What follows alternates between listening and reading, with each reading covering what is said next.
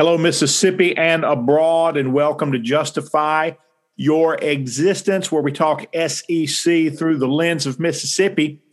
I am Parrish Alford, the Ole Miss beat writer for the Northeast Mississippi Daily Journal, and I'm joined by Dalton Middleton, our Mississippi State writer. Talking baseball in the program today. Dalton, how are you, man? Parrish, man, I'm all right. I kind of wish I was in Nashville this weekend. I've seen a really good baseball series up there, or supposed to be a good baseball series, but I'll watch it from the TV. Sometimes it's a better view than as you can speak for. Sometimes it's a better view than actually being in the stadium. I'm just excited. I'm just excited for some good baseball. I have recent experience with television being a better view of the game. Folks, before we get too deep into the program, we want to thank our partners, the Oxford Park Commission, for coming along for the ride with Justify Your Existence. Summer day camp registration is ongoing at OPC. You can get that done at oxfordparkcommission.com or by visiting the Coach Howell Activity Center. Camp is for ages 5 to 13. Cost is $300 per camper per session. Sessions run June 1 to 25 and July 5 to 30. Drop-off begins each day at 7:30 and pickup is 5:30. Swimming and outdoor activities, arts and crafts, games, just some of the events that campers will take part in daily. And OPC is also looking for lifeguards for the city pool for the summer. The season starts Memorial Day weekend and runs through Labor Day. Candidates must be at least 16 and have a current lifeguard certification. Contact Aquatics Director Jamie Chandler at jamie@oxfordparkcommission.com with questions. That's jamie@oxfordparkcommission.com. Or if you have no questions, just apply online at oxfordms.net. Yeah, Dalton, I had heard stories, man, about the Mississippi State baseball press box. Fabulous stadium at Dudy Noble Field, man. Fabulous ballpark. I was seeing it for the first time last week, seeing it from the inside there. But man, it's baffling that you could build a venue like that and end up with the press box that you end up with. How did they get there, man? What happened there? You're asking the wrong person there. I was asking the same question whenever I started watching games this year, because I had that same seat you were in for the first 25 games of the year, and it's awful. I don't understand how you could build that stadium like you just said, and you build it that bad of a press box. And I think really it's just like the back row is either too short or it's too far back, or maybe a little bit of both, because you just can't see anything from those back spots. There's about six good seats there, and if you're not one of the six people they choose to sit up front, you're better off watching from your couch, because where you were sitting at, you can't see home plate, you can't see third base, you can't see left field. And so, it's just awful. I remember earlier in the season, Cameron James made a great play. He made a diving play on the third base line, or maybe it was Landon Jordan before he quit. Made just a diving play, stabbed it in the dirt, picked it up and threw it to first base. And everybody was tweeting, oh, my gosh, great play, great play, great play. And I'm sitting up there like, yeah, great play. What happened? I don't know. There was a great play apparently. But, yeah, I don't know how that happens, but – I've luckily got moved up to the front into one of the good seats the last few weeks. Yeah. So I'm just hoping for the last two series, and then if when they host a regional that I'm sitting up front. Well, I tell you what, one thing I noticed that was different covering there at State last weekend is the fact that Ole Miss's game operation people, the ops people, media relations and whatnot, they are seated in a different press box in Oxford. So they're behind home plate. We're down there on the third baseline. But, by having those folks work somewhere else in the stadium, you at least free up another 5 or 6 seats. And look, I mean, the second row in any press box is a little more restricted in the view, but that – that whole setup there just reeks of I don't care, when they built it. I don't care. Here's a box, put some people in here. It just was no thought given to that at all. But anyway, I thought one of the young ladies from media relations working the game last weekend, it was crowded because you play in the rival, so you got more people in there anyway. And she was having to stand up during the game, and she stood up in front of me and said, "I'm so sorry." I said, "Look," I said, "no problem." I said, "There is absolutely nothing. There is nothing that you can do to make my view worse. So you just stand wherever you're right, wherever you want." And so interesting that you could fill that stadium and have that press box situation like that. Beautiful ballpark in all other aspects. Very, outstanding facility. And I've said a lot, Dalton. You've heard me say it. It's just, it's interesting. It's in that Mississippi. I mean, we do college baseball right. There's good college baseball in Mississippi, and the idea that you could have Dudy Noble Field and Swayze Field, two college baseball stadiums of that magnitude in the same state, an hour and a half from each other, that's good for Mississippi. And I see these lists and people talk about, well, this is the best one or that's the best one. That's such a subjective list of any stadium in any sport across the country. But I just can't imagine that there would be college baseball stadiums that are better. I know that in the modern day here, you build a new stadium, then you have the advantage of looking at trends and what other people have done, and you take a little bit from here and a little bit from there. And that's obviously what Mississippi State did in building the new Dudy Noble Field there. But I just can't imagine that there would be, two stadiums or a stadium that are nicer than the ones that we get to see. So that's good news. And as far as not being able to see home plate, hey, what happens at home plate? What am I missing there at home plate?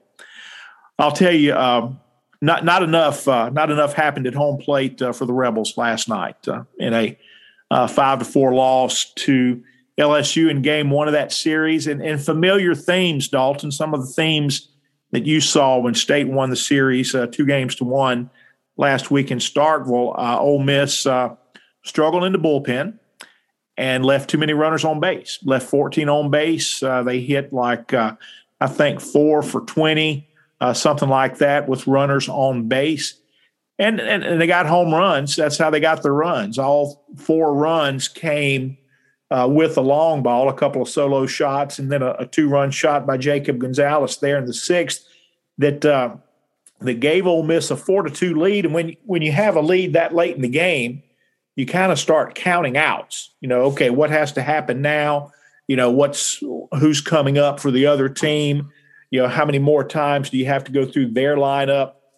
Well, evidently, it was just no matter how you counted the outs, Ole Miss struggled with those last night. And Mike Bianco handled it differently. Now, a lot of people wondered why he went with Josh Mallitz, the freshman, as the first guy out of the bullpen in Starkville. Well, he went straight to his closer last night. He went straight to the guy who has been the most consistent out of the bullpen, and that's Taylor Broadway. Before last night, everybody was talking about the bridge to Broadway. It's like my new, my new favorite phrase, Dalton, the bridge to Broadway. How do you get the game to Broadway? But it didn't matter last night because they went to Broadway there in the 7th inning, and it just didn't end well. LSU hit him hard. I think. Maybe 6 hits and 11 batters faced, something like that, and gave up a 4-2 lead in the 7th. He was scoreless in the 8th and the 9th, but they were putting the ball in play, and even the outs at times were hard. So Broadway gave up the lead. Too many runners left on base, and the Ole Miss goal of hosting a regional is just unraveling. As it looks right now, if they come back and win the series, which I think they're very capable of doing, you know, then they can, you know, at least continue to play for that goal. But right now, after starting 6-0 with back-to-back sweeps against Auburn and Alabama, they've dropped to 9-7 in conference play. Yeah, so, you know, I watched a little bit of that game last night, and like you said, the familiar tones. And my exact thought whenever I was watching it was this is the same exact thing that happened on Sunday and what's happened over and over and over again this year. And, you know, you mentioned the bridge to Broadway and how last night they just brought him in. It makes me think, like, what can Bianco do to fix this issue with the bullpen or do whatever? And, you know, I'm not going to try to sit here and tell Bianco what to do. He knows his team a lot better than I do. He's a coach and I'm not. But it kind of seems like it'd be worth, you know, maybe experimenting with kind of like what Florida did to Ole Miss a few weeks ago, is maybe throw one of those bullpen guys out there for 2 or 3 innings, you know, maybe try to get 2 guys to go through 3 innings or 4 innings scoreless, and then maybe throw Doug Nikhazy or Gunnar Hoagland out there. To finish it off, because it just seems like every single time that Ole Miss has a lead midway through the game, late in the game, and they pull this guy, then it's just evaporated instantly. And, you know, who knows if that even works? You know, I don't know if it would make a difference if you allow the runs in the first inning or if you allow them in the 8th inning. I don't know if it matters too much. But I was sitting here thinking, like, you know, what can this team do to improve this? Because it's just a recipe for failure right now. Every single game, it's just game after game after game. And I honestly don't know, you know, that could be something they experiment with, or maybe just trying some different guys out of the bullpen that maybe haven't gotten a chance. Cause, you know, you could bring in Broadway's been good, but, you know, the last 2 weeks he's given up a couple big hits. And of course, like the Josh Mallitz kid has got shelled the last 2 times he's been in there, but, you know, there's gotta be somebody in that bullpen that they haven't thrown out there that could go out there and maybe just eat up 1 inning, you know, 2 outs or something. That's possible. They just got to kind of find them. Well, there's not really a name that they haven't tried other than Jack Daugherty, the freshman, who had a great debut against Austin Peay with 2 scoreless innings. He faced 6 batters and struck out 5. That was Austin Peay. He was the starting pitcher in the non-conference this week against Little Rock, and got hit a little bit and gave up, at least 1 run. Looked more human. It's a big jump from your first college baseball appearance to getting in there with a game on the line in an SEC weekend. Excuse me, but I don't know. Maybe he's one who you at least give a shot for an inning, you know, or a couple of batters here or there. But by and large, I just don't think the answer, you know, for this season is going to be someone who emerges that, oh, you haven't heard of. I think like you say, and I agree, I think these coaches see their players and they have a really good idea of what they have, and, you know, they're going to use these guys the way they want to use them. He is a name. Maybe he's a name who you give an opportunity to some point during an SEC series. The idea of starting the bullpen guys, you know, you don't see that a lot. I think there's some merit there. Lots of times it takes hitters. You talk about one time through the order. You know, you get to see that pitcher the first time, then you come up in your second at bat and you make some adjustments. And, you know, and sometimes that's when you see offenses begin to heat up. You don't typically see teams put up a 5 spot in the first inning. You know, that's not typically how that plays out. I think that's something you could do. And look, it maybe it's time for Mike Bianco to look at something like that. But it's a frustrating situation for Ole Miss fans, because right now they're seeing the same problems repeat themselves. The hitting with runners on base problem. You know, we were talking to Kevin Graham last night, and I said, "Look, man, can you practice that? I mean, how do you practice it? How do you work to get better at that? I mean, it's so different a game at bat, a conference series, than batting practice." He said, "I don't know how you work that." You know, and, you know, he said, "I thought we did a good job of setting up the innings, and eventually we're going to come around and we're going to get those hits. And look, they got those hits one game out of three in Starkville, and they win that game. They win that game going away. I mean, Doug Nikhazy was the story in game two in Starkville, a 9-inning complete game, just totally dominant. But the Ole Miss offense was overlooked. 17 hits in that game. They did hit with runners on base. But they've got to become more consistent there. Yeah, and I agree completely. But, you know, when I look at this Ole Miss team, the hitting with runners in scoring position isn't what stands out to me when they're struggling like this. Yeah, that is a huge issue. But, you know, like you said on Saturday, last Saturday with Nikhazy's game, we saw them hit with runners in scoring position. The thing that worries me with Ole Miss right now, and as I watch more and more games of them later in the season, I'm sitting here thinking, you know, this team has the starting pitching to go deep. You know, make a run in Hoover. If they make it to, you know, Super Regional, make it to Omaha, they have a starting pitching to make a decent run. But I'm sitting here thinking, like, you know, if — and I don't want to insult any of these bullpen guys, but, like, you know, if your best bullpen guy's coming out there and allowing 3 runs every single time he comes out there, then, like, you're not going to make a deep run. I mean, it's going to be nearly impossible unless your pitchers can throw complete games or your offense finds a groove, like you're kind of mentioning a minute ago, and just outslugs everybody. Because the way that the bullpen is performing the last few weeks, it's just, you know, it's impossible for them to think or to even be successful with a deep run. You know, that there's no way they're going to be able to play 4 or 5 games in a week or something like that, like they may if they try to make a run to Hoover, because it's just, you know, if you know, the one of those days you're going to end up having a Johnny Holstaff day, and that's not going to be successful if you give up, you know, 15 runs or 14 runs like they did against Arkansas a few weeks ago. You know, it's just, I don't know. That's the way I'm looking at it. It's just, it's going to be tough for me to sit here and, you know, categorize Ole Miss as a real threat in the SEC tournament or something like that when their bullpen is as struggling as it is.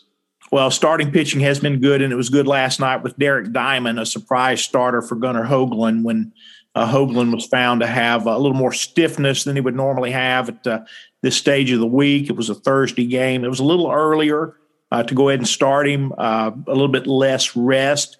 So they decided to hold Hoagland. They haven't said definitively if he will pitch this weekend, but they did kind of downplay, oh, it's just a little stiffness. Well, we'll see. Still don't know if Gunnar Hoagland will be used in this series against LSU, but Diamond pitched well. He gave up 2 unearned runs in the first inning when there were 3 errors around him, and LSU took a 2-0 lead. Then he put up 5 straight scoreless innings. The run was charged to him in the 7th. He gave up a leadoff double, so there was 1 run charged to him there, 1 earned run. Again, that was allowed when Broadway came in and inherited. He inherited the runner. He didn't strand the runner, which, you know, ideally is what you want from your top reliever. But anyway, game 2 tonight at 6 at Swayze Field. LSU leads the series 1-0. Talk to me about Mississippi State and Vanderbilt. Dalton, as I look at this series, I just don't see a great chance for success for the Bulldogs based on what I've seen from them offensively and knowing the depth of this Vanderbilt pitching staff, for particularly those first 2 guys, Kumar Rocker and Jack Leiter. Yeah, and I feel the same way. We talked to Chris Lamonis yesterday, and he had mentioned that it's really, really hard to get some scoring opportunities against this guy because it's really hard to get, you know, 3 hits. Really, it takes about 3 hits to score a run or an extra base hit. Obviously, home run, 1 hit, but you haven't seen many times this season where this Mississippi State offense has gotten 3 hits in a row. You know, there's been a few innings. You know, you think of maybe like that Sunday game against Ole Miss last week where they, you know, they hit 5, 6 hits in 1 inning, but you don't see that very often with this team. And you know, when you're not seeing that against pitchers that aren't as good as Kumar Rocker and Jack Leiter, it kind of, you're worried about, like, you know, what are they going to do against Kumar Rocker and Jack Leiter? Because, you know, Doug Nikhazy is a fantastic pitcher, All-American pitcher, but, you know, he's not Kumar Rocker. And so if State can get a few hits here, you know, or maybe get an extra base hit, score a couple runs early, maybe try to work this guy's pitch counts up a little bit and get him out of the game, they'll have a chance. But it just seems really tough. I'm sitting here thinking, if State can just win 1 out of 3, if they can just win one game, maybe it's that Sunday game when the starter's not quite as good as the first two. But if they can just win 1 out of 3 this weekend, they're in really good shape going forward, because the last 4 series are winnable series, and some of them are sweepable series. But they just can't afford to get swept, because that'll put them at, 10 and 8 in the SEC. And then, all of a sudden 2 weeks from now, you got to travel to South Carolina, and it gets a little rough. But, I don't know. It's a weird series to look at, because Kumar and Jack Leiter have both been hit a little bit. You look at I was looking at their stats, and they both had one bad game. Kumar allowed 6 earned runs in a loss. Jack Leiter, I think, allowed 4 earned runs in a loss, which he didn't get the loss. The next pitcher got the loss. But so there's both been teams where they have been hit. But outside of those 2 games, they each have 9 starts this season. I know they so in the 2 games that they had that were bad, they allowed 9 or 10 earned runs, and the rest of the season they've allowed 6 combined. So it's just if they're not having a bad day, they're nearly unhittable. So it's maybe State takes the right approach at the plate. I'm not sure. Their hitting has been better as of late, but the bottom of the lineup still struggles.